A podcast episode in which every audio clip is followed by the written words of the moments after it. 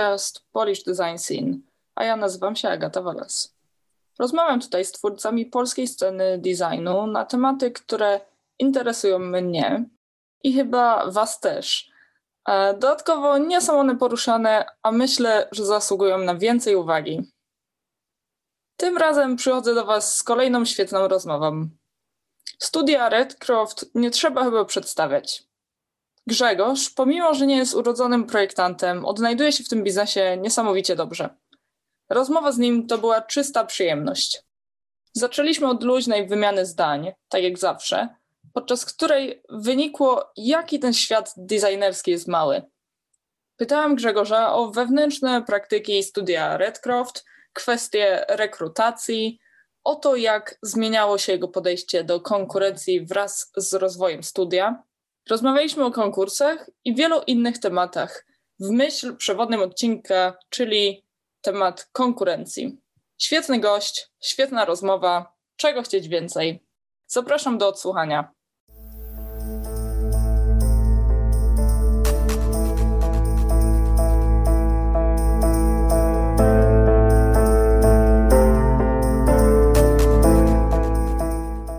Wasze studio, w sumie tak od roku gdzieś cały czas mi wyskakują jakieś informacje, jakieś projekty. Co chwilę gdzieś o was słyszę, a wcześniej na przykład w ogóle o was nie słyszałam. I też może to jest jakby kwestia mnie, bo ja tak za bardzo też nie kojarzę wszystkich agencji, wszystkich ludzi, bo nie mieszkam też w Polsce, mieszkam w Londynie, więc niektóre agencje czy... czy Zazdroszczę. Osoby to są taka czarna magia, ale chciałam się zapytać w ogóle, tak, czy macie kogoś, kto bardziej tak postawił na tą promocję w ciągu ostatniego roku, czy tam czy więcej? To jest bardzo trafne spostrzeżenie, bo później tak się stało, że w pewnym momencie trochę zaczęliśmy bardziej jakoś wychodzić do świata po latach siedzenia, wiesz, pod kamieniem, gdzie tam trochę ludzi nas znało, mieliśmy klientów, oni cały czas przychodzili gdzieś tam z polecenia i tak dalej, ale wiesz, nie mieliśmy strony, nie mieliśmy portfolio, tak naprawdę jakieś tam parę rzeczy na Behance. Mieliśmy jakiś taki punkt przełomowy, gdzie trochę się spieliśmy i, i kupę czasu i, i, i środków zainwestowaliśmy w to, żeby to folio odpalić, stronę odpalić. Ja zrobiłem trochę jakichś takich procesów, które mają sprawiać, że te rzeczy się dzieją i wychodzą na zewnątrz, czyli że zawsze jakiś projekt, tam są określone rzeczy robimy na Instagrama, na Facebooka, jakieś tam stories i staram się to w miarę regularnie puszczać, jest na to jakiś pomysł, powiedzmy. Oczywiście potem się tak rozchodzi o wiesz, brak czasu tak naprawdę, no bo te sześć osób, które jesteśmy, wiesz, robiąc sporo projektów, po prostu nie ma kiedy składać tych case'ów, więc mamy taki backlog projektów do pokazania, nie wiem, chyba ze trzydzieści, wiesz, różnych fajnych rzeczy, ale tak się trochę postawiliśmy, żeby zacząć jakby mówić o tym, bo inaczej to nie ma sensu. No tak, też chyba warto, nie wiem, czy zauważyliście, czy to się przełożyło na przykład na więcej klientów, na lepsze projekty, nie? Tak, zdecydowanie, zdecydowanie, to jakby najlepsza rzecz, jaką zrobiliśmy. Prawda, po prostu za, zaczęło iść do przodu.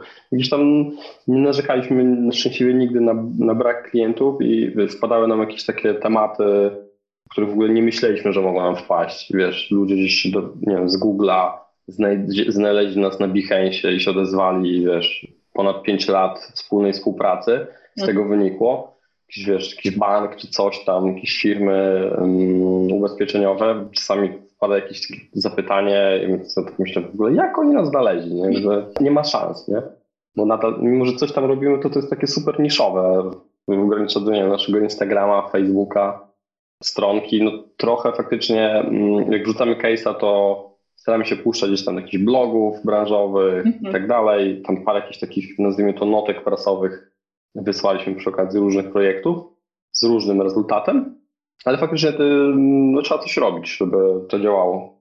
I też macie bardzo mały zespół. O tym zespole na pewno też będziemy jeszcze tutaj mówić e, podczas tej naszej rozmowy, ale myślałam, że macie większy zespół.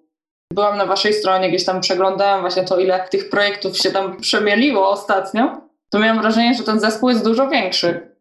No nie jest. Mieliśmy zawsze taką jakąś umiejętność popychania dużych ilości tematów w miarę sprawnie. Znaczy z tą sprawnością to oczywiście różnie idzie, tak? Bo bywają rzeczy, które fajnie, płynnie idą, bywają takie, że po prostu ciągną miesiącami. Kiedyś pracowaliśmy we trzech, to też potrafiliśmy ogarniać takie dosyć złożone rzeczy. Jak wiesz, agencje takie kilkudziesięcioosobowe, nie? Że tam, mm-hmm. no, potrafiliśmy jakoś tam to poukładać, żeby to działało.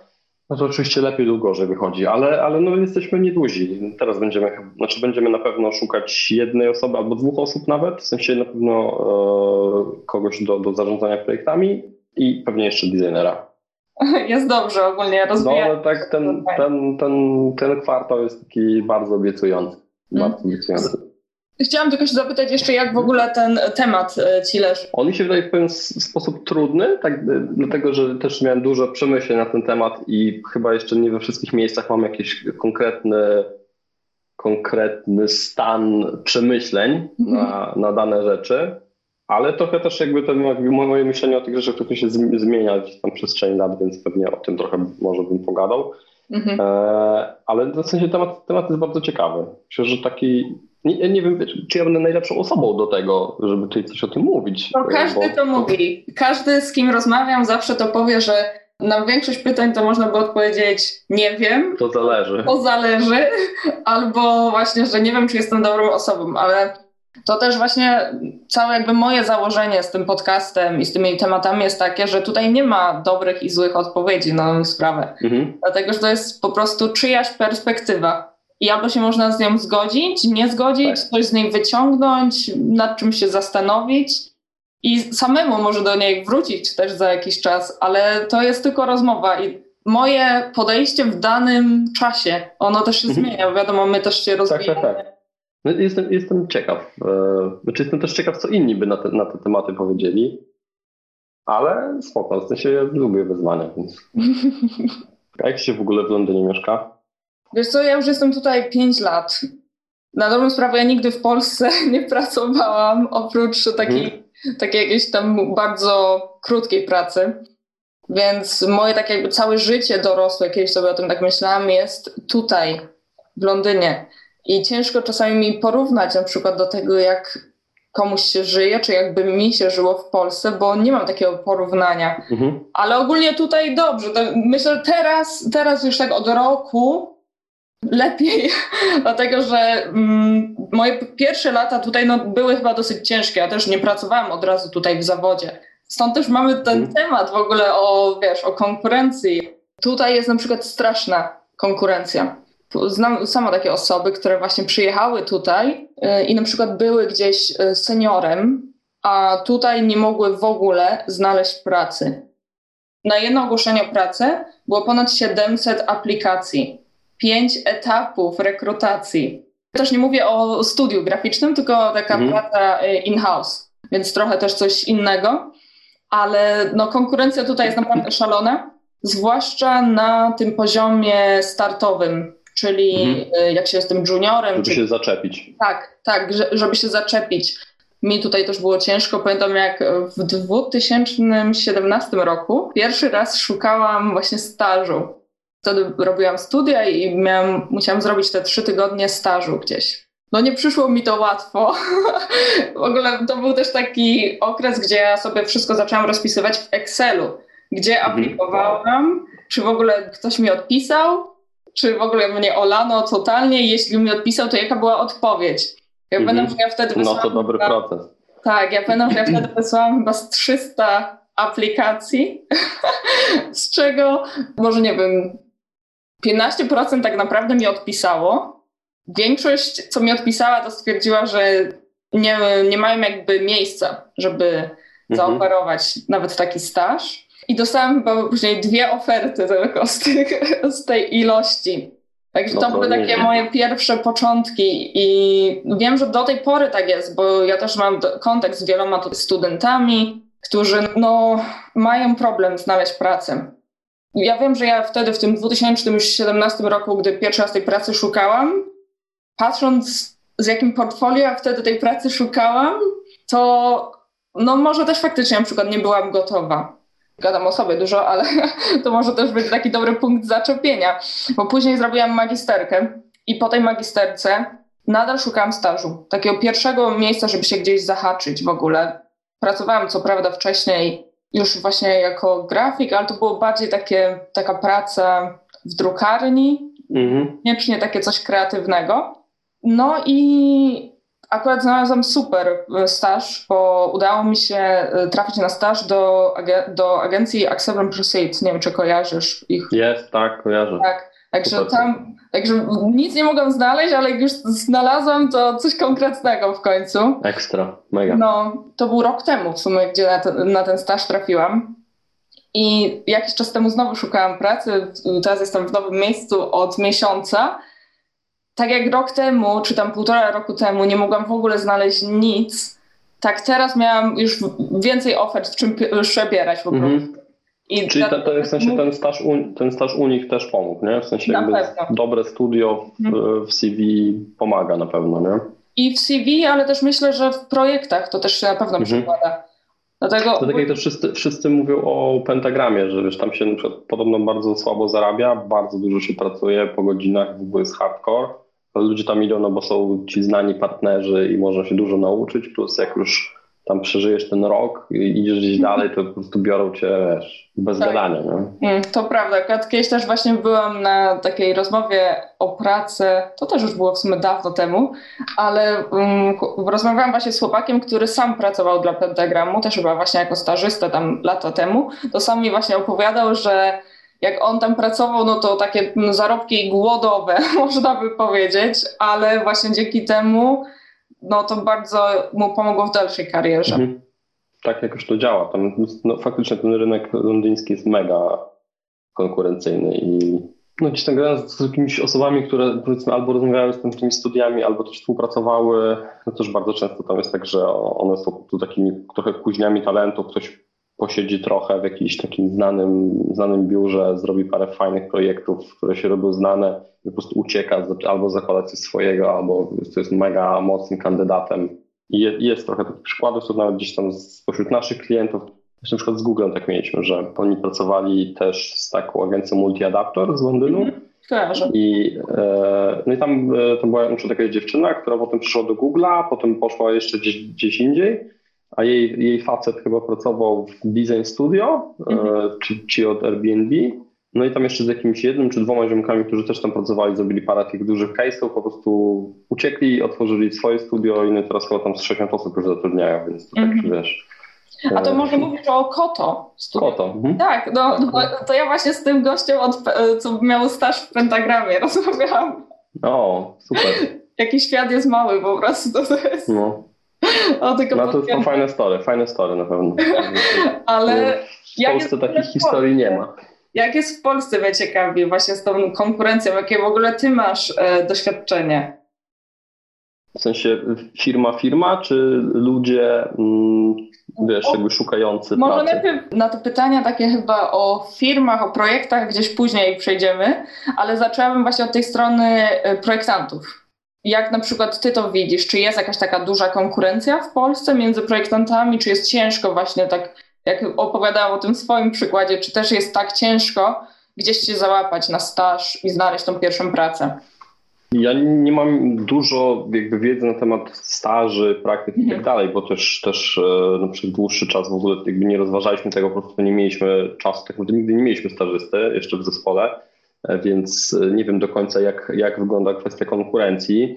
To chyba bardzo zależy od tego, jakie ktoś ma ambicje, bo jest masa takich firm, które wiesz, tam gdzieś tam się nazywają agencjami reklamowymi, czy projektowymi, czy kreatywnymi, które tak naprawdę robią gdzieś tam potem ulotki do marketów, już mówiąc zupełnie brzydko. No i, i tam podejrzewam, że jest w stanie trafić no, praktycznie każdy, kto gdzieś tam e, umie ogarniać trochę software i jest w stanie coś stworzyć, a, a może niekoniecznie jest jakiś topowy. Myślę, że też tak, takie osoby, które mają jakieś bardzo wysokie ambicje, po prostu nie aplikują w takie miejsca, tylko gdzieś tam szukają, e, szukają w jakichś studio, czy w jakichś agencjach większych albo bardziej wyspecjalizowanych.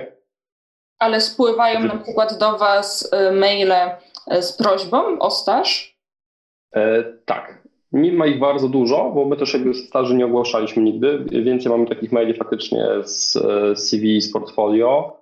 No jest ich sporo, jest ich sporo. Ja, tak yy, niestety, znaczy jest ich stety i niestety dużo. Niestety, bo ja po prostu nie wyrabiam, żeby na nie odpisywać gdzieś tam w potoku różnych rzeczy. Staram się odpisywać na każdy, ale czasami to jest, potrafię odpisać po dwóch miesiącach, więc yy, jeśli będzie słuchał nas ktoś, kto napisał i nie dostał odpowiedzi, to Nie dlatego, że to zignorowałem, tylko dlatego, że po prostu nie miałem kiedy i na pewno tą odpowiedź w końcu dostanie. Staży nie, chyba nie ma aż tak dużo. Nie wiem dlaczego, bo jednak studenci szukają. Wydaje mi się, że ci studenci, którzy są trochę już powiedzmy dalej w takim swoim rozwoju, nawet jeżeli nie mają doświadczenia komercyjnego, to załóżmy są na studiach, bo nie wiem, bo chcą albo bo muszą, ale projektują trochę dla siebie, czy robią jakieś tam projekty po godzinach, jakby tym się rozwijają same, to one już niekoniecznie muszą szukać stażu, bo to są mhm. bardzo często osoby, które po prostu nadają się na, na, na zostanie jakimś tam juniorem albo i wyżej, no bo tutaj że jakby portfolio to jest jedno, a, a drugie to jest jakby umiejętność pracy w zespole, pracy z jakby konkretnym klientem, konkretnym zadaniem i tutaj czasami ktoś, kto ma super mocne portfolio, gdzie po prostu można się w nim zakochać i jest, jest fantastyczne, jest piękne, może się okazać, że niekoniecznie jest sobie w stanie poradzić z takim bardzo konkretnym zadaniem, gdzie trzeba osiągnąć konkretny cel, konkretny styl i jeszcze umieć to sprzedać potem klientowi. Więc to są zupełnie dwie różne rzeczy, no bo takie projekty do, na Behance'a czy do szuflady, to wiadomo, można sobie wymyślić brief jakikolwiek i, i nie trzeba tego nikomu sprzedawać, więc jest trochę łatwiej. Więc, więc takie osoby, które jakby ogarniają dużo swojego warsztatu, one wydaje mi się, że po prostu już staży nie szukają, bo chyba to nie jest im też do, do czegoś potrzebne. Nie wiem, czy na przykład byłyby w stanie się czegoś takiego na, na takim stażu nauczyć, tak? Myślę, że dużo właśnie zależy, przynajmniej z mojego jakby takiego doświadczenia i punktu patrzenia jest tak, że dużo zależy od tego, jaką kto chce też później drogą podążać. Jeśli ktoś właśnie widzi siebie bardziej po tej stronie pracy zespołowej, a nie pracy jako freelancera, to właśnie szuka jednak tego doświadczenia zespołowego, czyli tej pracy, czy to staż, czy jakaś tam pozycja właśnie juniora, ale w zespole. A to też jest takie moje spostrzeżenie i w sumie ciekawie właśnie będzie poznać twoją opinię, bo mi się wydaje, że w Polsce właśnie jest jednak taki rynek freelancera, że bardzo dużo projektantów to jednak działa w pojedynkę. Trochę tak jest. To też jest chyba dużo wątków tutaj, bo y, oczywiście jakby praca freelancera nie jest dla każdego, tak samo praca w studio nie jest dla każdego, a już w ogóle zakładanie studio to jest w ogóle, myślę, że dla niewielu tak naprawdę. Mimo że jakby nadal często ta, ta droga jest wybierana gdzieś tam czy po studiach, czy, czy w jakimś tam pierwszym doświadczeniu w agencji, a to nie jest chyba aż tak proste, jakby się mogło wydawać, tak patrząc przez powiedzmy jakąś tu perspektywę ponad dziesięć lat, kiedy ja to robię, nie będąc designerem oczywiście, to taki disclaimer. E, myślę, że bardzo zależy co dla kogo, tak? I, i ludzie trochę też czasami e, próbują poznać, jak się pracuje na freelancie, trochę jak się pracuje w studio, trochę jak się pracuje w jakiejś agencji reklamowej, bo to są bardzo różne byty i trochę mam wrażenie, że ludzie też szukają tego e, jakby miejsca dla siebie i trochę sposobu na siebie. Większość projektantów coś tam na freelancie robi. E, nie znam bardzo wielu takich, którzy sto procent po prostu są na freelancie i to jest jakby ich życie. Oczywiście są, są tacy, którzy po prostu świetnie radzą i też nie wybierają się do żadnej pracy, czyli nie, nie myślą w ogóle o zakładaniu y, jakiejś, jakiejś firmy, jakby nie jest im to niczego potrzebne, jakby mają taki styl pracy i lubią tak robić i to jest fajne, y, ale no to też jakby freelancing z drugiej strony nie jest dla każdego klienta, no, dla jednego to jest ok i weźmy sobie freelancera z, nie wiem, z jakiegoś dziewięćdziesiąt dziewięć Designs albo czegoś takiego, czy duże firmy, które szukają freelancerów do dużych projektów, ale to jakby wynika po prostu z braku kompetencji po stronie klienta, kogoś, kto myśli, że jedna osoba ogarnie trzydzieści tematów projektowych w ciągu miesiąca, więc to bardzo, bardzo różnie. Myślę, że jesteśmy na takim super wczesnym etapie rozwoju takiej świadomości tego, co dla kogo jest potrzebne i jeśli chodzi o projektantów, i jeśli chodzi o klientów, więc chyba dlatego trochę więcej ludzi się gdzieś tam jakoś sobie błądzi, tak, że nie wiem, pracuje w, w jakimś studiu, w jakiejś agencji, może nie do końca jest tam fajnie, przychodzi na freelance, bo myśli, że tak będzie lepiej. Okazuje się, że no okej, okay, może nikt nie stoi im, im nad plecami, ale jednak brak takiej pewności od pierwszego do pierwszego, że tak powiem, też jest trochę stresujący i się przekłada na projekty, więc jakby szuka dalej, tak, szuka czegoś innego, może, może jakaś agencja, może od wizuale do kiełbasy grillowej albo coś takiego, jakby nie opraszając absolutnie tej pracy, tak, bo to też jest potrzebne, może niekoniecznie tak jak jest robione, ale jest potrzebne. W Polsce faktycznie więcej ludzi tak trochę błądzi, jeszcze nie wie co do czego, może też dlatego, że nie ma bardzo wielu takich firm, że okej, okay, wiem, że jak pójdę do tej firmy, to dużo się nauczę, dużo się dowiem, bo to oni powiedzmy wyznaczają jakieś standardy, bo też nie ma, a nie ma takich firm za wiele, bo też klienci nie są jeszcze na to gotowi i nie mamy w Polsce zbyt wielu, nie wiem, załóżmy firm brandingowych, które mają, nie wiem, powyżej dziesięciu osób na przykład, mhm, tak? tak? To są tak naprawdę pojedyncze przypadki, które gdzieś tam działają z, z korporacjami, ale jeśli chodzi o takie realizowanie, powiedzmy, jakichś takich mniejszych, średnich projektów dla firm, które nie są korporacją z tam milionowym budżetem, po prostu nie ma takich studio i siłą rzeczy, skoro nie ma jakby takiego dużego popytu, jak na przykład w U K, no to też jakby te firmy się tak nie rozwijają, więc no my rzadko rekrutujemy, bo rzadko potrzebujemy nowych ludzi. No, u nas jakby nie mamy jakiejś też takiej rotacji, jak czasami właśnie na zachodzie, że faktycznie przychodzi się do jakiejś agencji, że posiedzieć rok, czegoś się nauczyć, iść do następnej, iść do następnej, iść do następnej. Tu obserwuję, że faktycznie ta rotacja w tych, w tych firmach, przynajmniej z naszej branży w Polsce, jest raczej niewielka, tak? No chyba że ktoś przyszedł z jakimiś oczekiwaniami, z jakąś wizją i się bardzo rozczarował, tak? I o takich przypadkach też jakby często, często słyszymy, czy od osób, z którymi, które załóżmy do nas przychodziły na rekrutację, czy gdzieś po prostu rozmawiamy.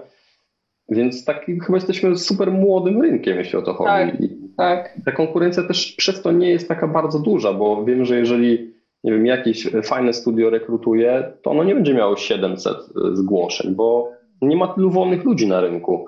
A nawet jakby miało, to to jest bardziej problem dla tego studio, bo trzeba przez to przejść, niż jakiś benefit. W sensie z tych siedmiuset zgłoszeń może trzy procent byłoby takich wartościowych.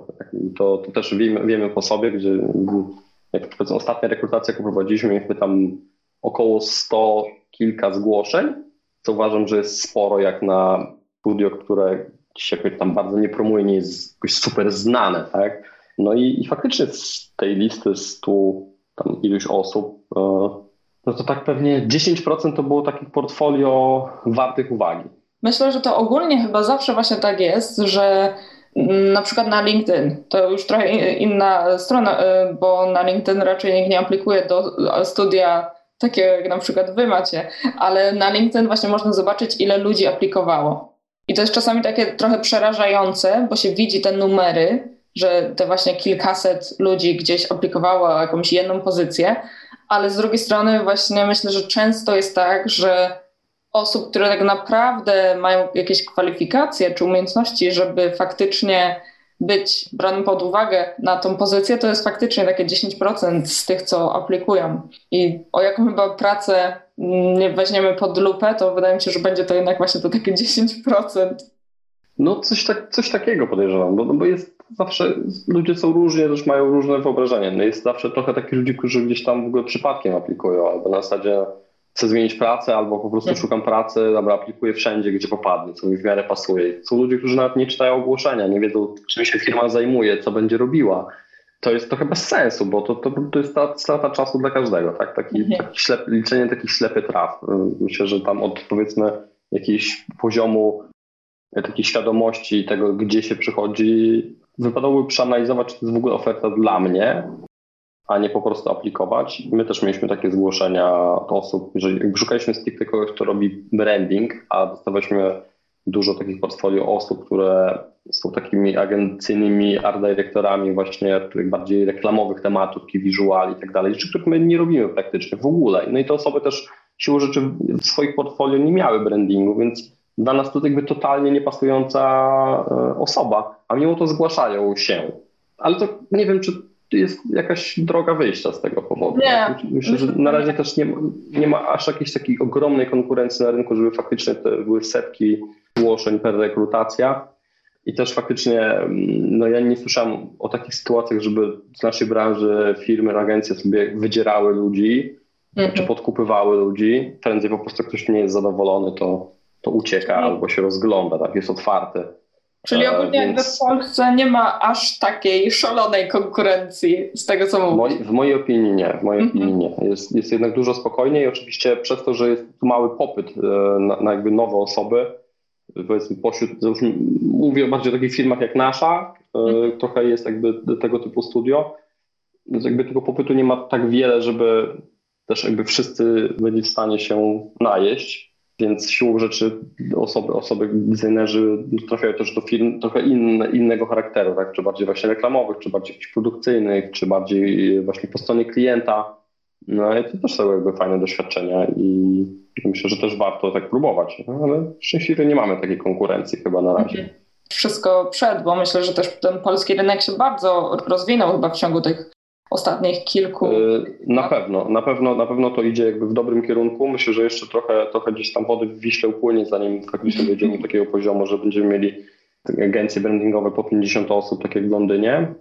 To myślę, że to jest głównie kwestia klientów, świadomości chyba bardziej, bo są klienci, którzy oczywiście mają pieniądze i stać ich na takie firmy z, czy z Londynu, czy ze Stanów, bo też z takimi firmami rozmawiamy, które na przykład zleciły rebranding jakiejś agencji z Nowego Jorku, są polską firmą i nie, nie mają z tym problemu, mimo że te budżety są zupełnie inne. To jest kwestia świadomości. Jak ta świadomość będzie, to, to będą się rozwijały firmy w naszej branży, tak? A też z drugiej strony młodzi projektanci są na tyle ogarnięci, że wiedzą, co, na co mogą liczyć w Polsce, jakie się w Polsce realizuje projekty, jakie są tutaj perspektywy zawodowe, jakie są na przykład właśnie, nie wiem, czy w Niemczech, czy we Francji, czy, czy właśnie u Ciebie w U K, czy w Stanach. I po prostu ludzie sobie nie mają problemu, żeby wyjechać, tak? Czy na studia, czy po studiach.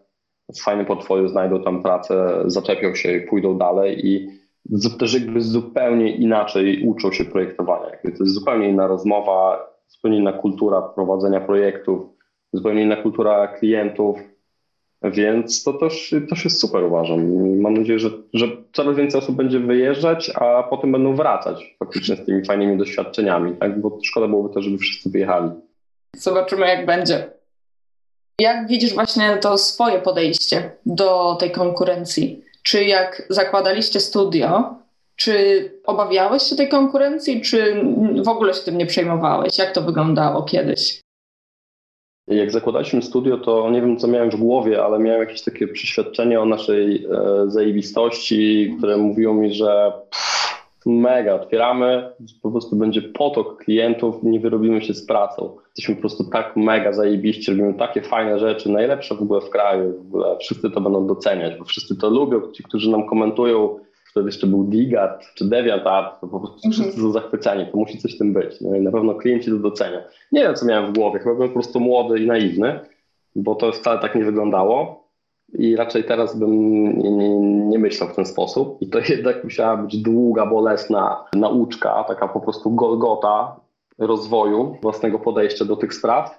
No bo tak nie jest. Nie jest tak, że tej konkurencji nie ma, jednak jest dużo, du, dużo pracy do zrobienia, i właśnie na zbudowanie jakiejś świadomości, że się w ogóle istnieje. To jest tak naprawdę projektowanie fajnych rzeczy, to tam jest, nie wiem, sześćdziesiąt procent pewnie sukcesu, czterdzieści procent to jest dużo ciężkiej pracy, żeby ten, te projekty, żeby tą swoją pracę, żeby to, jak się pracuje, to kim się jest, po prostu opowiedzieć dalej, czy klientom, którzy przychodzą, czy takim, który, którzy w ogóle nie wiedzą, że potrzebują.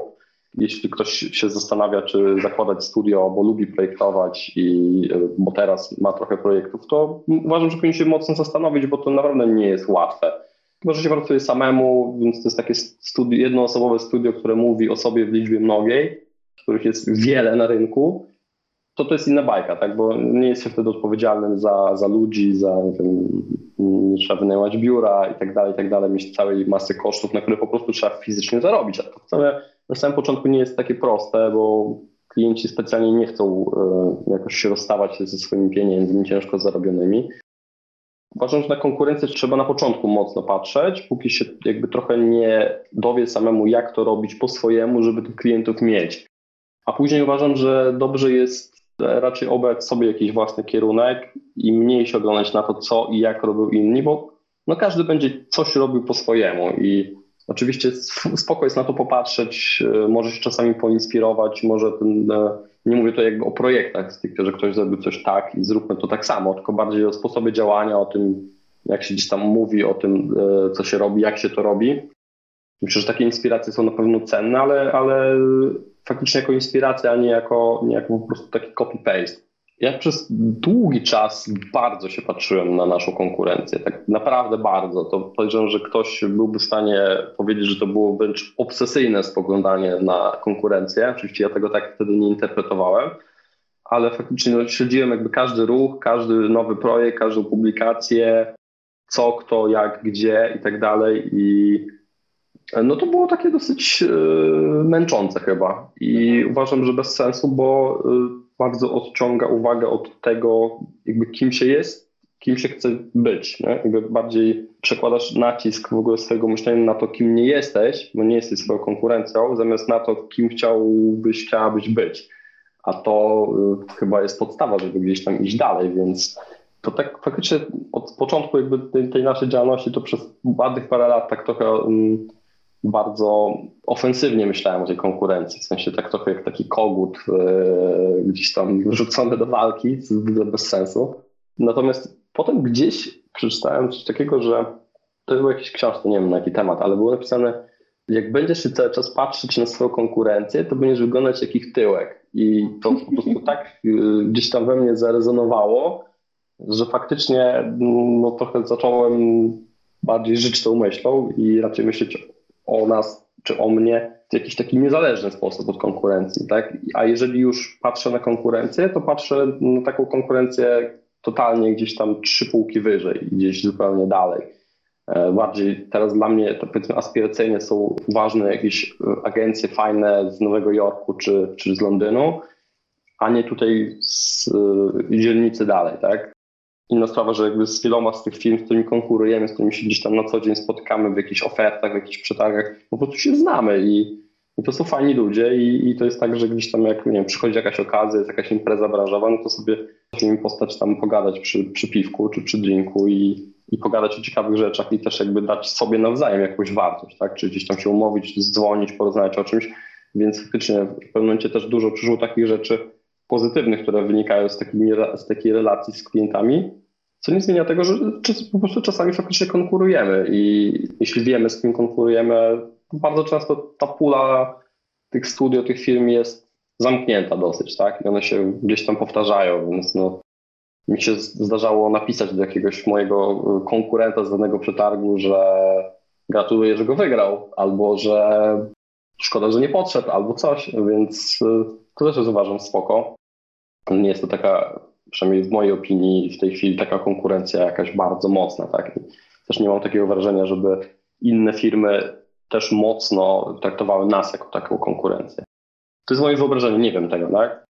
Może tak jest, może nie, ale jakby przynajmniej tego nie czuć, żeby, żeby to się w jakiś sposób działo i to chyba fajnie, bo każdy gdzieś tam ma swój pomysł na siebie, idzie do przodu i dobrze, żeby mu to wychodziło i żeby dojrzał do tego, żeby mieć swój pomysł, a nie, a nie faktycznie wzorować się na innych.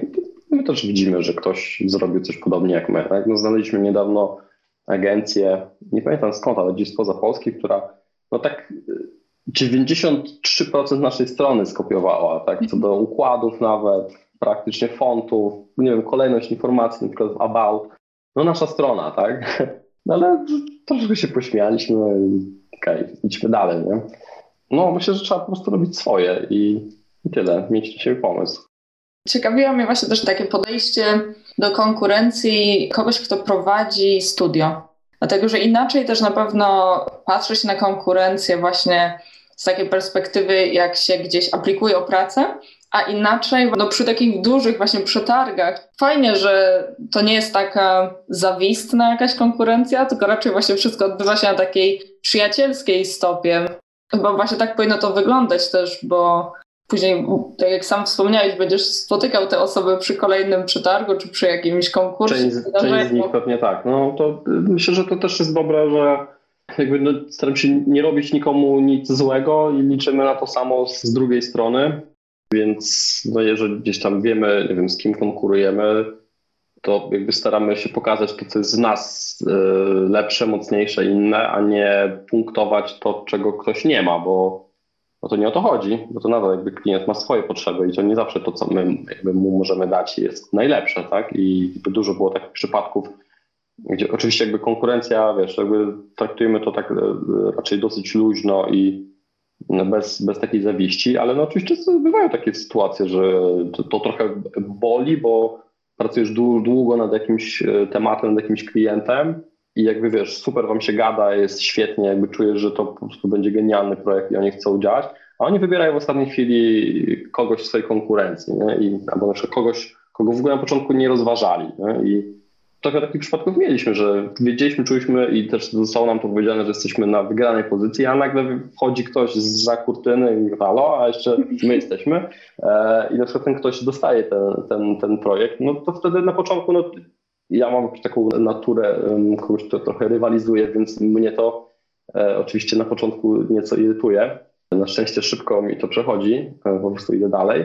Ale no, jak już się coś wsadzi dużo, dużo serca i uwagi, to szkoda, żeby się to nie wydarzyło. Tak? No i, no i tak. Wtedy oczywiście ja też na pewno jestem bardziej czuły na to, jak te projekty się udają. Tak? Jak, już on, jak on ujrzy światło dzienne, to jestem bardzo ciekaw, jak to wygląda.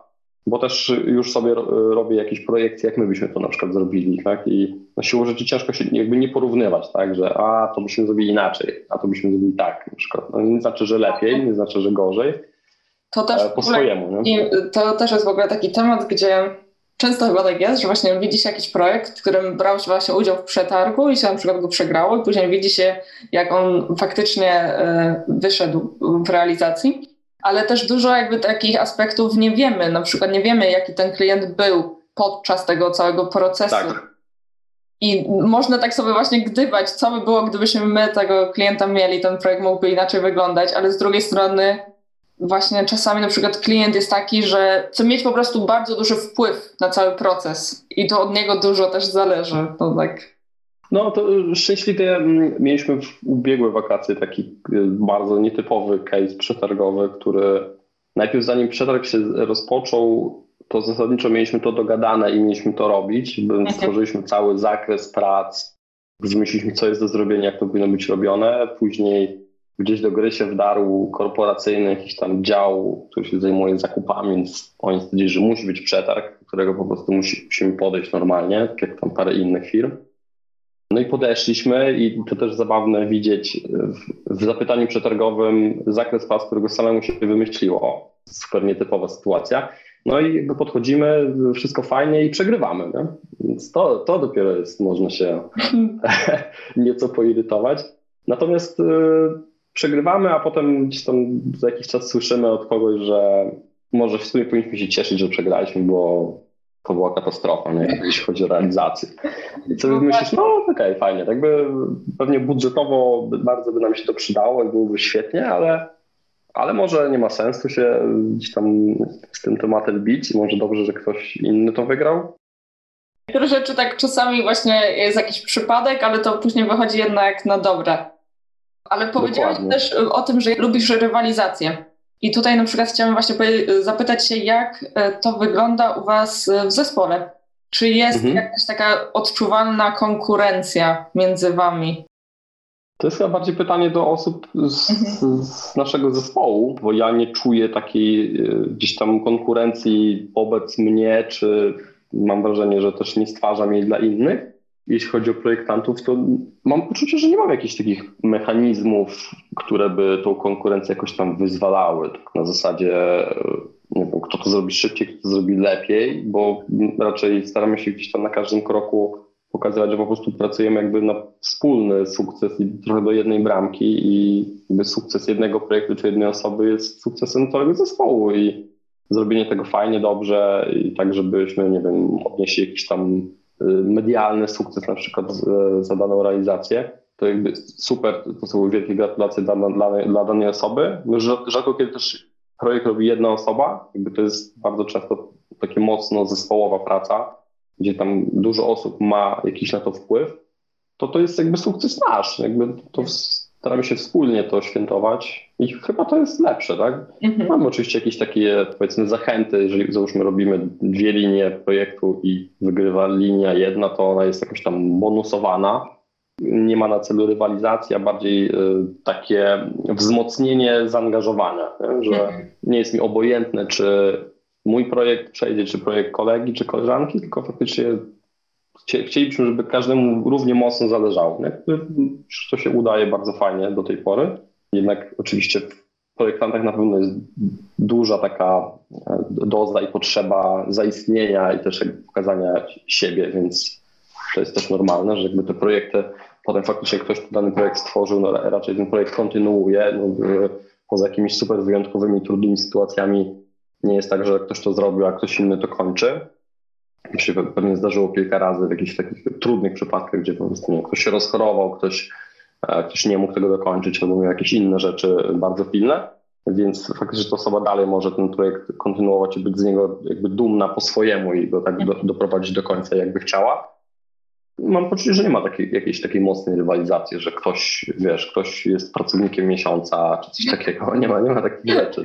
No. Znaczy chcemy wszyscy zrobić fajnie i, i też staramy się zachęcać, żeby po prostu ta współpraca się działa, by rozmawiać o projektach, żeby jakby pomagać sobie nawzajem, jeżeli nawet okay, mam swoje rzeczy, mam ich dużo, mam krótkie terminy, to no, fajnie było, żeby też pomóc koledze, koleżance, żeby, żeby jej, jego projekt był po prostu lepszy, bo to jest okay. finalnie plus jakby dla całego zespołu, tak? No, potem mamy ciekawsze realizacje, jak mamy ciekawsze realizacje, to mamy potem ciekawszych klientów no i na koniec to się jakby pętla zamyka, można robić fajniejsze rzeczy i trochę o to nam chodzi, tak?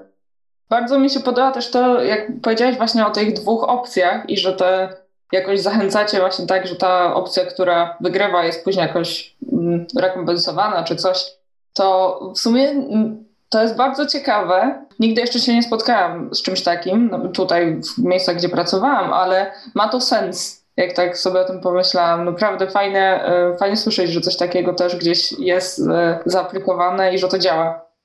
To, to, jest, to jest też, uważam, spoko, to właśnie Adrian yy, od nas ten, ten temat kiedyś wymyślił i spoko, uważam, że znaczy na początku miałem wątpliwości, czy faktycznie to nie, nie wprowadzi takiej rywalizacji, tej, której już byśmy nie chcieli, ale szczęśliwie nie, nie ma, nie ma czegoś takiego. Ja przynajmniej tego nie czuję, żeby faktycznie tu, tu jakoś taka zachęta była pokusą, żeby skupić się tylko na swoim, a nie pomóc komuś jeszcze, nie? Że raczej chyba działa dobrze i, i, i myślę, że fajnie się sprawdza. Dobra, a jeszcze takie pytanie właśnie już bardziej o klientów, jeśli chodzi właśnie o tą konkurencję. Są chyba takie trochę dwa typy, czasami mam wrażenie, studiów czy agencji, że wiele agencji na przykład pracuje z klientami z jakiegoś tam konkretnego, konkretnych branży i na przykład biorą jeden projekt dla jakichś tam przypraw i za chwilę biorą innego klienta przypraw i też robią im projekt. Jak jest u was? Czy macie jakieś takie podejście do tego tematu? Czy na przykład jakby przyszedł do was Adidas i zrobilibyście projekt dla Adidasa, to później zrobilibyście projekt dla Nike'a, czy nie? Chyba nie mieliśmy takiego case'u, chociaż faktycznie też oczywiście takie największe firmy potrafią sobie to zastrzec w umowie, tak? I okay. że okej, okay, jeżeli pracujemy razem, to przez ten okres nie możemy pracować do naszej konkurencji, która jest jakby konkretnie wymieniona w umowie i, i I takie też umowy mieliśmy, więc to wtedy z automatu po prostu się nie da. Nie mieliśmy takiego case'u chyba, czy mieliśmy zapytania powiedzmy z podobnych branż, ale nie były to bezpośrednio konkurencyjne firmy, bardziej jakieś, jakieś, jakieś produkty uzupełniające, mniejsze akcesoria itd., itd. Więc trochę nie, chyba nie będąc tej sytuacji nie mamy chyba na to patentu.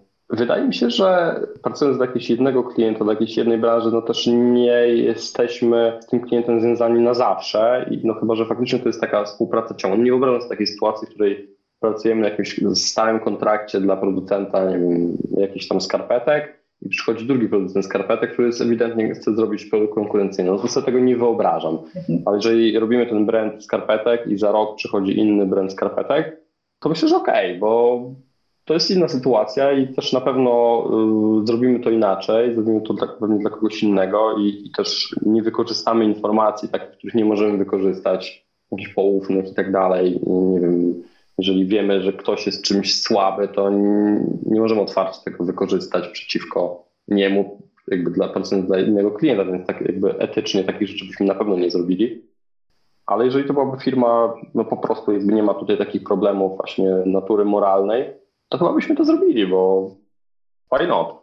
A jakby na przykład to była firma jedna z Polski, ale druga taka, która ma rynek typowo polski, a druga gdzieś, nie wiem, z jakiegoś innego zakątku świata, która no, zupełnie ma inny, innych odbiorców, to wtedy to nie mhm. jest problem? To myślę, że w ogóle nie byłby problem. To okay. wtedy jakby totalnie na plus, że inny rynek, inne podejście, więc jakby de facto nie robimy konkurencji dla swojego poprzedniego projektu. Więc wtedy myślę, że bardzo chętnie. Ale na, na razie się jeszcze nie zdarzyło. Zobaczymy, jak się zdarzy. Mamy jakieś tam oczywiście takie kategorie produktów, których za bardzo byśmy nie chcieli robić, no a z konkurencją no to praktycznie co się nie, nie zdarzyło. Chciałabym jeszcze krótko może nawiązać do tego, co powiedziałeś kilka chyba pytań wcześniej o tym, że właśnie na początku działalności bardzo oglądałeś się za tą konkurencją i w końcu gdzieś odnalazłeś jednak to, żeby spojrzeć na to, co się ma i na tym, na co się kupić, a nie to, czego cały czas gdzieś komuś brakuje. I myślę, że to też jest takie pytanie właśnie ciekawe z perspektywy tego, że zajmujecie się brandingiem, a w brandingu wiadomo, chodzi też o to, żeby się trochę wyróżnić. Tak, wyróżnić. Tak. Czy macie też takie jakby sesje w studiu, gdzie zastanawiacie się, co was wyróżnia teraz? Czy skupiacie się jakby na takim własnym, wewnętrznym brandingu po to właśnie, żeby się wyróżnić od konkurencji? Czy to jest coś, co po prostu jakoś, nie wiem, automatycznie się dzieje? Trochę takich spotkań mieliśmy i się jakby przez pewien czas, przez długi czas się nad tym zastanawialiśmy, bo też u nas takie dojście trochę do tego, co chcemy robić i jak też to trwało w bólach i to się rodziło po prostu latami. Najgorzej się pracuje dla siebie, ciężko zdecydować i nagle mówimy wszystkim klientom, że no nie możecie mieć wszystkiego, to sami byśmy chcieli mieć wszystko, ale no to też trzeba sobie czegoś przepracować.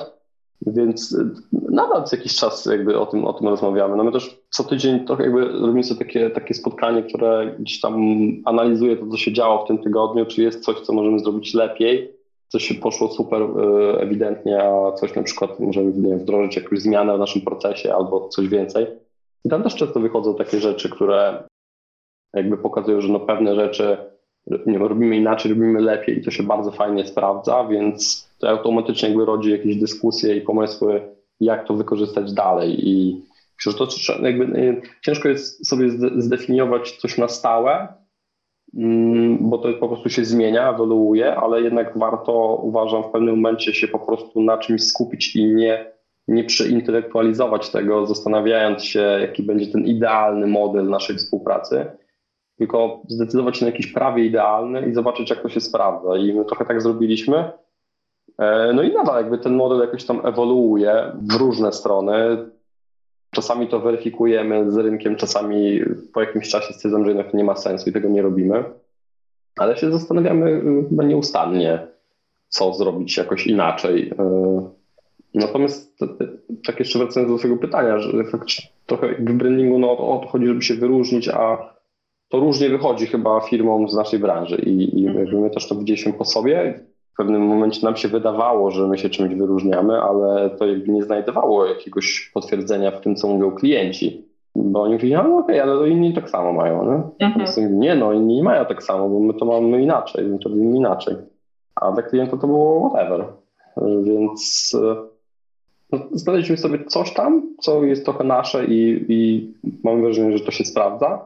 A też jakby brandingowo, okej, okay, no to w ogóle inny temat, jakby zrobienie jakiegoś tam brandingu dla siebie i będąc jeszcze studiem brandingowym, to jest w ogóle projekt koszmar, ale też w pewnym momencie mm, eksplorowaliśmy różne kierunki i gdzieś na, na, insta, na, na, nie na Instagramie, na Facebooku wyświetliło mi się na jakimś profilu jakieś, jakieś studio, wyświetliły mi się profile podobnych firm i tam były jakieś trzy firmy konkurencyjne, jeśli chodzi o branding.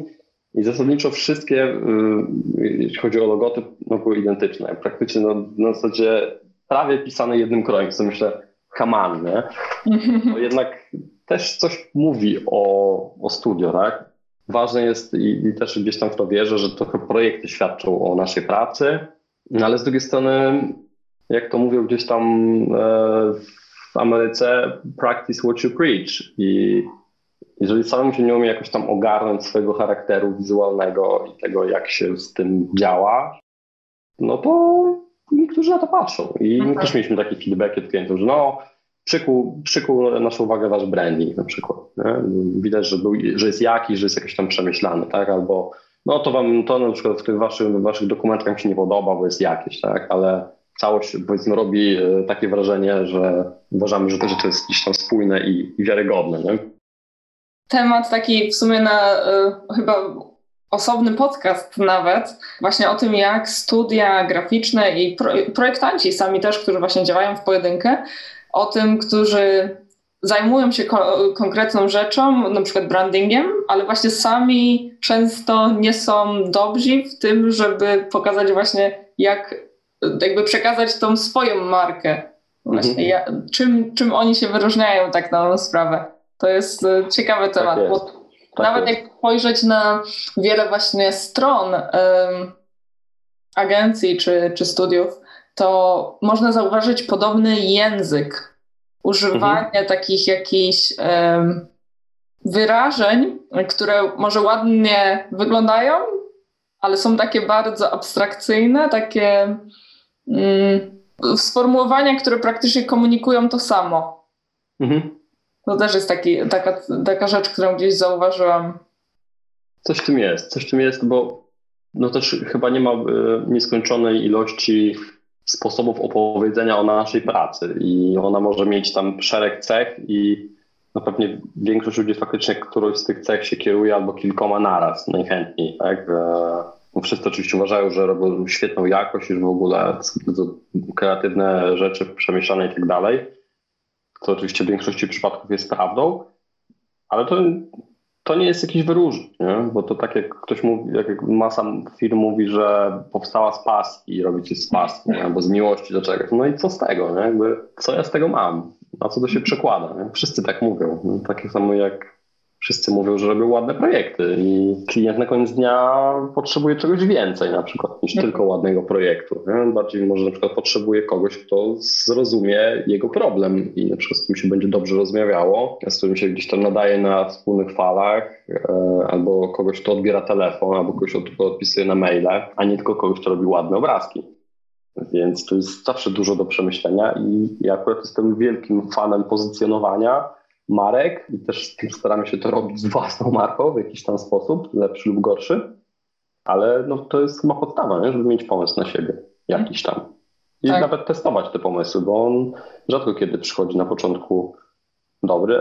No, problem jest taki, że ciężko jest to testować w krótkim terminie, tak? Bo to no, my coś tam załóżmy zmieniliśmy jakąś formę komunikacji tego, jak piszemy o sobie i teraz po dwóch latach dostajemy na przykład feedbacki, że to jest fajny pomysł, że to jest fajnie powiedziane, że na przykład kogoś uwagę bardzo to zwróciło. No ale to wiesz, minęły dwa lata. Doświadczenie sprawia to, że inaczej patrzymy na pewne rzeczy, wyciągamy właśnie jakieś wnioski i możemy właśnie przetestować, zobaczyć co działa, co nie działa. Także mhm. to, to zawsze pomocne jest po prostu. Ale i też chciałabym... zrobić coś dla siebie, nie? Mm-hmm. Zgodnego ze sobą, żeby nie, nie wymyślać bzdur, tak? Bo jeżeli ktoś się będzie przebierał na mm-hmm. swojej stronie w jakieś takie maski kogoś, kim nie jest, to ciężko będzie mu to jakoś tak konsekwentnie robić i to też prędzej czy później wyjdzie. To, to nie ma sensu, uważam. Dokładnie. To też właśnie ciekawe spostrzeżenie, o którym powiedziałeś teraz, żeby zrobić to też jakoś trochę może ze smakiem, z wyczuciem, może no, z wyczuciem może to jest lepsze sformułowanie. To nawet właśnie zauważyłam, jak rozmawiałam z, ze studentami jakiś czas temu i wiele z nich na przykład przy portfolio, jak składają swoje portfolio, P D F portfolio i C V, miało taki problem, że oni chcą się właśnie jakoś wyróżnić, tylko że to wyróżnienie jakby polegało bardziej na... Mm, dekoracji mhm. niż na właśnie um, tym, jak naprawdę zostaniesz odebrany. No ale to już taki trochę off-topic. Chciałem przejść... No to też jest istotna kwestia, nie? Tak, ale chciałam przejść do kolejnego tematu, jakim są konkursy. Bo z tego, co się orientuję, to bierzecie udział w konkursach. Nawet chyba ostatnio kilka konkursów udało wam się fajnie wygrać. Więc też gratuluję. Tak wyszło, ale dziękuję. Interesuje mnie wasze podejście do konkursów, właśnie i do tej konkurencji w konkursach. Kiedyś przeczytałam coś takiego, że jeśli jakby nie, nie wierzy się w to, że można wygrać jakiś konkurs, to nie powinno się w ogóle startować. I ciekawi mnie, jakie jest twoje zdanie na ten temat. To jest bardzo, bardzo mądre stwierdzenie i no, chyba jestem w stanie się z nim zgodzić. No, oczywiście konkursy często, oczywiście zależy od konkursu, są trochę formą bardziej loterii niż konkursu.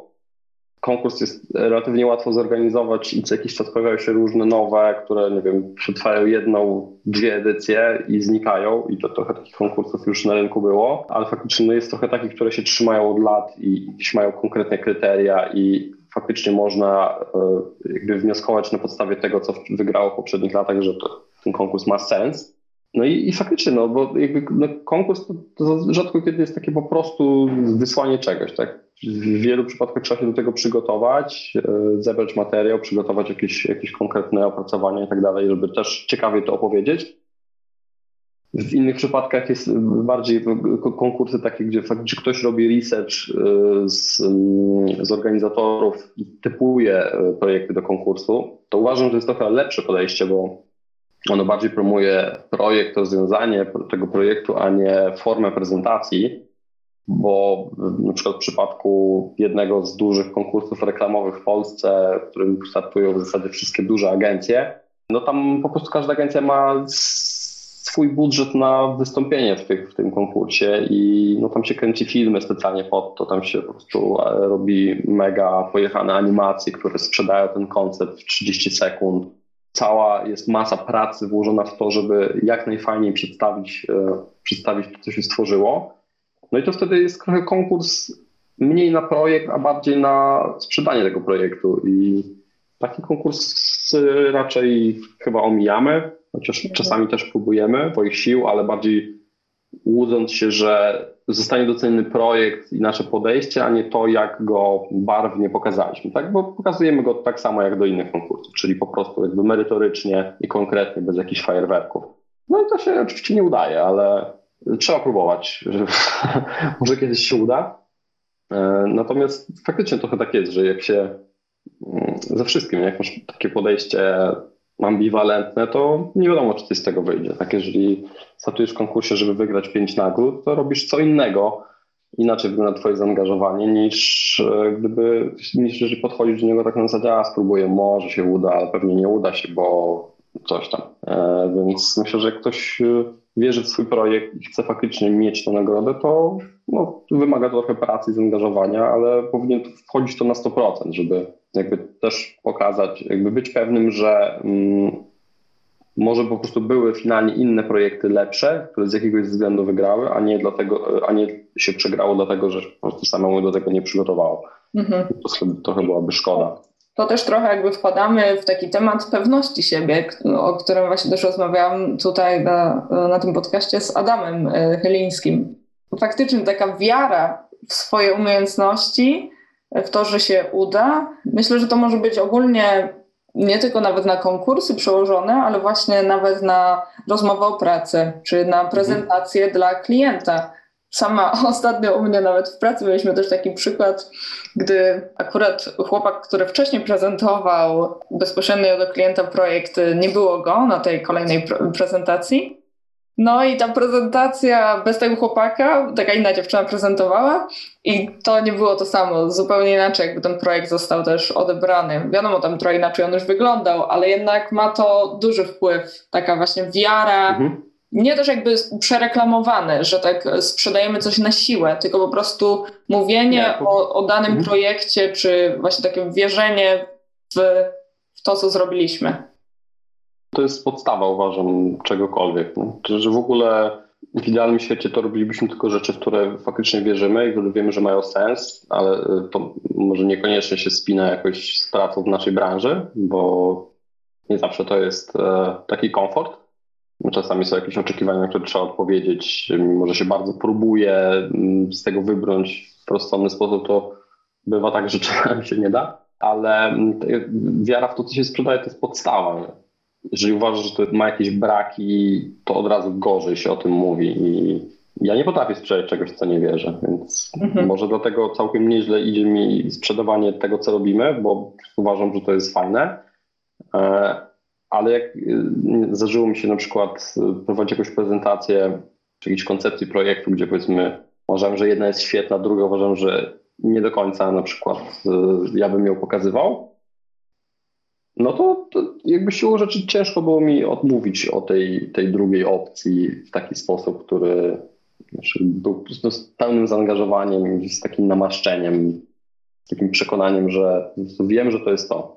I Ciężko jest, ciężko jest bez, bez takiej pewności. Znaczy pewność siebie w każdej chyba dziedzinie to jest spoko sprawa i, i wymaga oczywiście dużo pracy, ale na pewno ułatwia. Nie? I też mhm.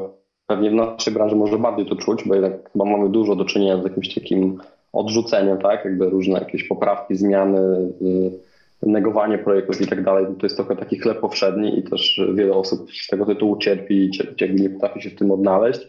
To oczywiście przychodzi, z, są, są jakby pancerne jednostki, których to nie wzrusza. Dla większości to jednak jakoś tam wchodzi na ambicje. Szczęśliwie przez mojego, moich obserwacji wynika, że z czasem przychodzi trochę taka odporność na to, że okay, wiem, że dobrze to zrobiłem, zrobiłam. Wiem też, że okay, oni mogą mieć jakieś tam swoje racje i jestem w stanie się zgodzić z pewnymi rzeczami, no ale jakby nadal można być pewnym, że się zrobiło dobrą robotę i jakby nie można sobie dać, zaburzyć tego wrażenia, tej, jakby tej pewności siebie. Oczywiście nie chodzi o, o jakby bycie jakimś tam nadętym czy butnym, nie? Tylko że faktycznie umieć też wysłuchać tą, tą drugą, drugą stronę, tak? Bo mi się też często zdarza tak, że jestem najpierw, nie wiem, mam sobie jakiś feedback, który niekoniecznie nam się podoba, jest najpierw zły i wiesz, nie zgadzam się z nim, że uważam, że totalnie nie, że mamy rację, ale jak głębiej się, wiesz, wsłucham, dopytam, przeanalizuję to, to zaczynam to widzieć, nie? Bo jednak faktycznie rozmawiam z, rozmawiam z ludźmi, a nie z firmami i tam są też osoby, które mają konkretne potrzeby, konkretne gusta, konkretne problemy do rozwiązania. My może te problemy możemy czasami rozumieć nieco inaczej z naszej perspektywy i e, jeżeli jest się pewnym siebie, ale potrafi się trochę dać takiej, takiej swobody na, na jakby zobaczenie, że może też jest inna racja na świecie, to, to chyba potem jest dużo łatwiej i mhm. to jest wtedy fajne. Mi na przykład bardzo pomogło takie odseparowanie emocjonalne od krytyki. Ogólnie, że to jakby nie jest ocena mnie, tylko tak, bardziej tak, ocena tak, tak. projektu, czy jakiejś w ogóle opcji projektu, więc to na pewno pomaga. Ale też mam takie pytanie już na, na samo zakończenie, ostatnie pytanie. Parę miesięcy temu trafiła w moje ręce książka Raz mnie widzisz, której autor pisał, że umiejętności projektantów graficznych stały się towarem. I tak mhm. myślałam sobie nad... Yy, Nad, tymi, nad tym zdaniem długo i też myślę, że na przykład dużo właśnie ludzi teraz idzie na czy to ilustracje, czy projektowanie graficzne, na studia. E, mamy bardzo dużo jakichś właśnie tutoriali, kursów i tak dalej i interesuje mnie właśnie z tej takiej perspektywy konkurencji, czy uważasz, że to jest w ogóle problem i czy wartość projektowania przez to spada? Tak, to, to, to jest wiele wymiarów tego tematu. Wartość chyba nie, chyba nie spada, bo nadal jakby osoby, które nie są w stanie docenić, wiesz, takiej wartości takiej pełnej pracy, jaką wykonujemy, zaangażowanej i, i czasochłonnej, nie, po prostu nie są naszymi klientami i nigdy nie będą. I to, że on, oni załóżmy trafią do, do projektantów, którzy wiesz, mają z designem wspólnego tyle, co tam parę tutoriali na YouTubie, to to jakby nie są partnerzy trochę do rozmowy i siłą rzeczy nie będziemy z nimi konkurować, bo to nie jest, nie, nie o to chodzi. Nadal jakby będzie potrzebne to, co robimy. Może gdzieś tam to się bardziej zmienia w kierunku technologii, tak? No oczywiście mówi się, że niedługo aplikacje będą same projektować takie rzeczy, no i jasne, to jest, to jest do zrobienia, ale nadal on, te aplikacje nie są w stanie robić tego na takim poziomie i też tak jakby innowacyjnie na przykład, jak nadal robią to ludzie, więc to chyba jeszcze prędko takiego zagrożenia nie będzie. Ale to, że jakby ten dostęp do wiedzy jest, jest dużo prostszy, no to z jednej strony to jest też fajne dla osób, które faktycznie mocno siedzą w zawodzie, bo jest im łatwiej się też rozwijać w innych kierunkach. Ta bariera wejścia się bardzo zmniejszyła, ale no to też rynek szybko to weryfikuje. No jeżeli ktoś ma aspiracje, żeby robić logosy po dwieście złotych i sprzedawać na Allegro, no to okej, okay, może dla niego to wystarczyć, jakby, jeśli chodzi o wiesz, jakieś tam parę tutoriali i tak dalej, ale no to jest jakaś też wąska grupa ludzi i, i znajduje wąską grupę klientów. Oczywiście tak by wszystko nadal się sprowadza do klientów, tego jaka jest ich świadomość, tego ile to powinno kosztować i kogo się powinno zatrudniać. Bo jeżeli tutaj to się mocno nie, nie poprawi, no to, to wszyscy będziemy mieli problem, bo nie będziemy mogli robić tego tak, jakbyśmy chcieli, za po prostu takie pieniądze, które pokrywają ten wkład.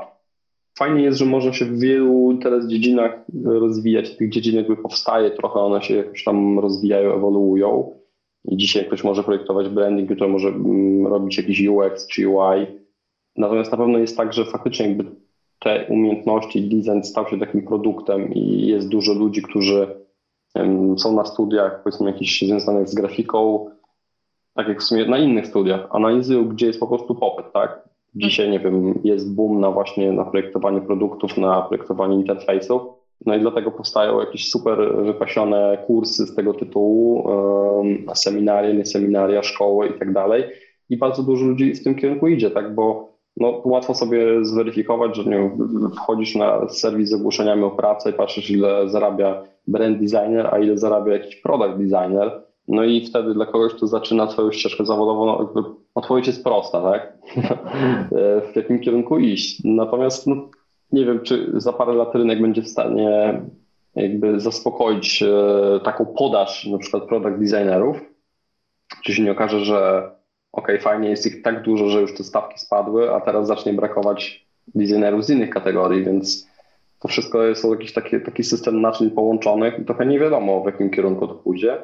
Natomiast to jest produkt, no i jakby no ludzie kierując swoją karierą, swoim życiem, no oczywiście część wybiera to, co bardzo lubi robić i godzi się na to, że może to nie będzie, nie wiem, nie będą mieli jachtu i domu na wzgórzu, tylko kawalerkę gdzieś tam na obrzeżach miasta, tak, w danej branży się tak nie płaci, ale chcą to robić i lubią to robić i to nie, nie zawsze jest jakby powód ekonomiczny, nie? Natomiast no, chyba wszystko jest produktem i będzie coraz gorzej.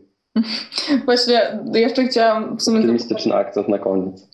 Nie, no w sumie może takie złe trochę pytanie, żeby zakończyć, ale jeszcze też przyszło mi do głowy to, że tak jak powiedziałeś o tym, jak ktoś sprzedaje logo na Allegro, czy, czy odczułeś takie psucie rynku przez konkurencję na przykład? Wiesz co, do pewnego momentu trochę się tym przejmowałem, gdzie faktycznie jeszcze mieliśmy więcej takich zapytań od osób, które wiesz, wysłały do kilku studio i do kilku freelancerów i jeszcze gdzieś widzieli ofertę i oni faktycznie wtedy porównywali, no okej, no dlaczego wybierzecie tyle, a ktoś inny mi cztery razy mniej jest w stanie to zrobić i dostanę jeszcze dwie propozycje więcej i nielimitowaną ilość poprawek. Ja mówię, no to wytłumaczcie mi różnicę. Nie? No i kiedyś się jeszcze trochę bawiłem w tłumaczeniu tej różnicy. Teraz szczęśliwie jest mniej takich przypadków, bo raz... To też jakby nadal wracając do tej pracy domowej, że tak jakby ta praca domowa odrobiona trochę pozwoliła na to, że mamy mniej zapytań pod tytułem potrzebuję logo i mam sto dolarów, a więcej potrzebuję mieć markę, która odnosi sukcesy i tak dalej. Więc jakby takich rozmów porównujących jest zdecydowanie mniej. Więc my tak de facto nie odczuwamy chyba tego psucia rynku. Bardziej wydaje mi się, że takie psucie rynku, psucie rynku to też jest może trochę za duże słowo, tak? Po prostu jakby konkurencja cenowa przez to, że ktoś ma na przykład dużo niższe koszty. Tak? Bo jeżeli nie wiem, mamy jakieś studio dwu-, trzyosobowe, które pracuje sobie z domu, nie mają biura, nie mają też jakichś tam kosztów dodatkowych, potrafią lecieć na pirackich fontach czy na pirackim sofcie, to się nadal zdarza. I to się wszystko, wiesz, składa tak do, ziarnko do ziarnka i po prostu jeżeli ktoś ma bardzo niskie koszty stałe i też jakby trochę mniej takie zaangażowane podejście do projektu, że wiesz, nie pracuje nad, nie wiem, jakąś linią identyfikacji dwa tygodnie, tylko cztery dni, no to siłą rzeczy jest w stanie tego obgonić więcej w, w miesiącu, no a z racji tego, że ma niższe stawki, no to musi zrobić tego więcej, żeby wyjść na swoje. I to więc to bardziej takie case'y są dla nas większym problemem, bo jeżeli ktoś patrzy na jedno portfolio, ono jest fajne, to jest jakby są spoko rzeczy, patrzę na nasze, to są spoko rzeczy, no i dostaje od nas wycenę dwa, trzy razy wyższą, no to wtedy jest trudna dyskusja, tak? Ale nadal no nie z każdym klientem, tak? No sporo mieliśmy takich przypadków, że byliśmy najdrożsi na przykład właśnie o trzy razy i wygrywaliśmy, tak? Bo no, idą za tym jakieś rzeczy, które, które myślę, że, potrzebuje. Myślę, że w ogóle, nie wiem, czy się ze mną zgodzisz z tym, ale też o tym tak właśnie myślałam jakiś czas temu, że już chyba też taka era, gdy zawsze wygrywa ten, kto jest najtańszy, mam wrażenie, że przemija, że i ludzie ogólnie, nie może tylko klienci, ale ogólnie nawet jak idziemy do sklepu czy gdzieś, to nie zawsze szukamy tego najtańszego produktu. Jest taka większa świadomość po prostu w społeczeństwie. Mhm.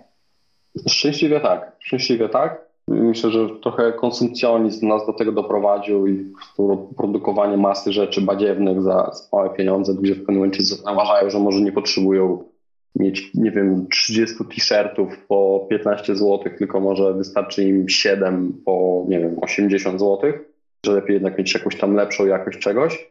To trochę jest trudne chyba bardziej w naszej branży, bo produkty są ciężkie, produkty. No, to jest takie określenie, usługi może bardziej.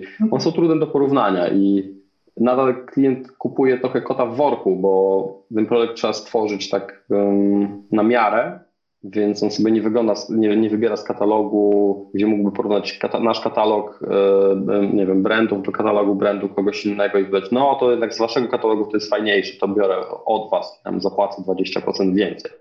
Tutaj nadal musi zaufać i często jest z tym problem, że nie wie, na jakiej podstawie ma zaufać i ma ocenić, czy my to zrobimy lepiej niż coś inne, co jest jakby też dużo czynników decydujących, dla każdego ma totalnie inne znaczenie, różne rzeczy.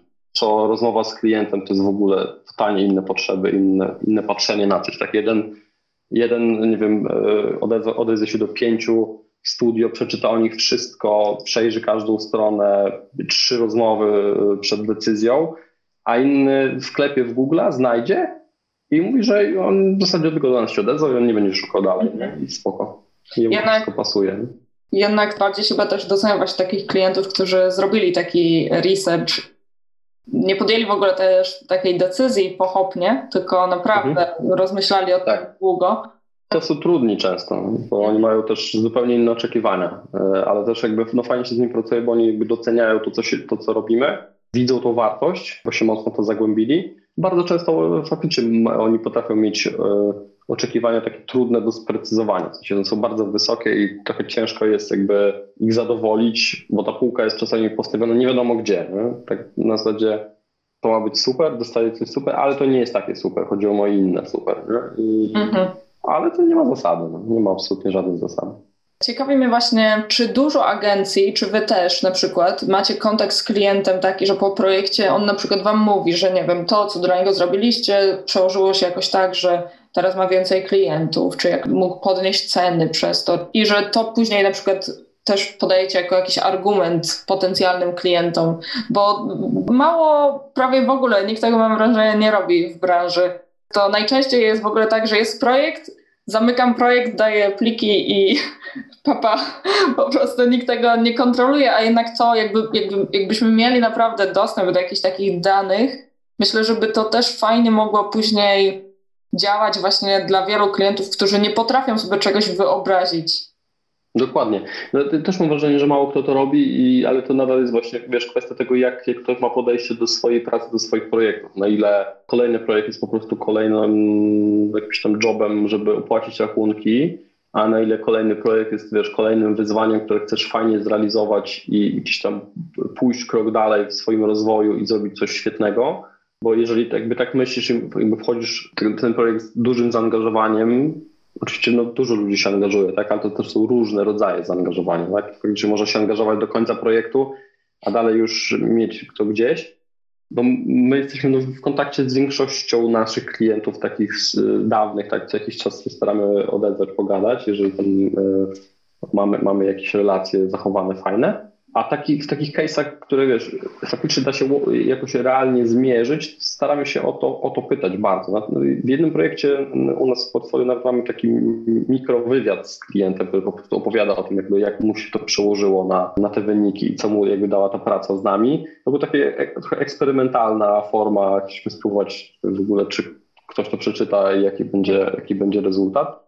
I, I póki co faktycznie trochę ludzi to czytało i, i mieliśmy niezły feedback, więc myślę, że to jest bardzo, bardzo rozsądne. Problem jest taki, że ciężko jest zmierzyć też, wiesz, jakby tak. Rzadko kiedy mhm. na przykład taki rebranding jest jedyną rzeczą, która firma robi i że można sobie po, po roku usiąść i powiedzieć, okej, okay, to ten rebranding dał nam trzydzieści procent nie wiem, wzrostu przychodu, tak? Bo w międzyczasie się dzieją inne rzeczy.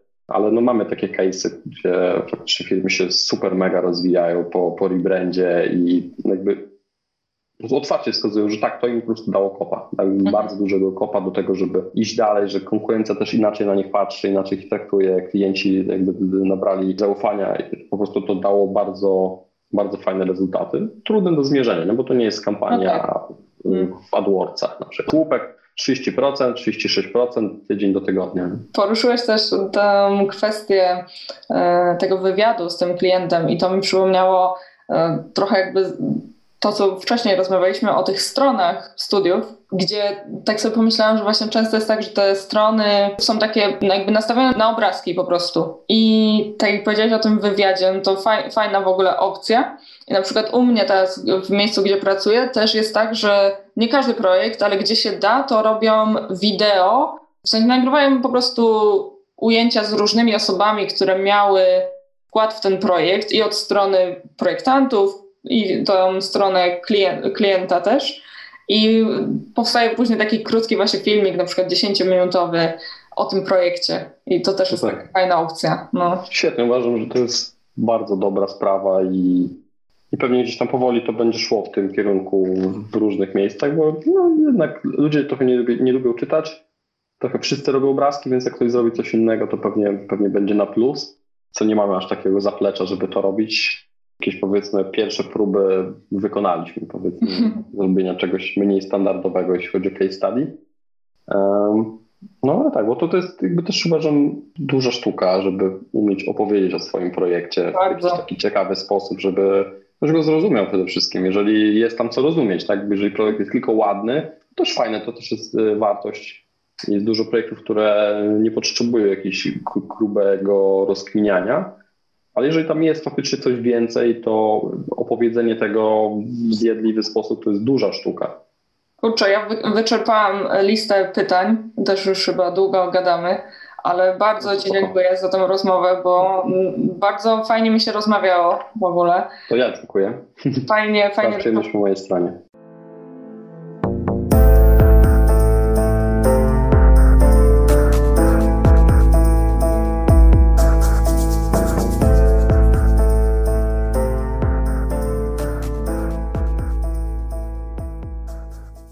Gościem tego odcinka był Grzegorz Derlukiewicz, reprezentujący studio Redcroft. Jak zawsze w opisie odcinka zostawiam Wam linki, pod którymi będziecie mogli znaleźć studio Redcroft i zobaczyć ich niesamowite realizacje.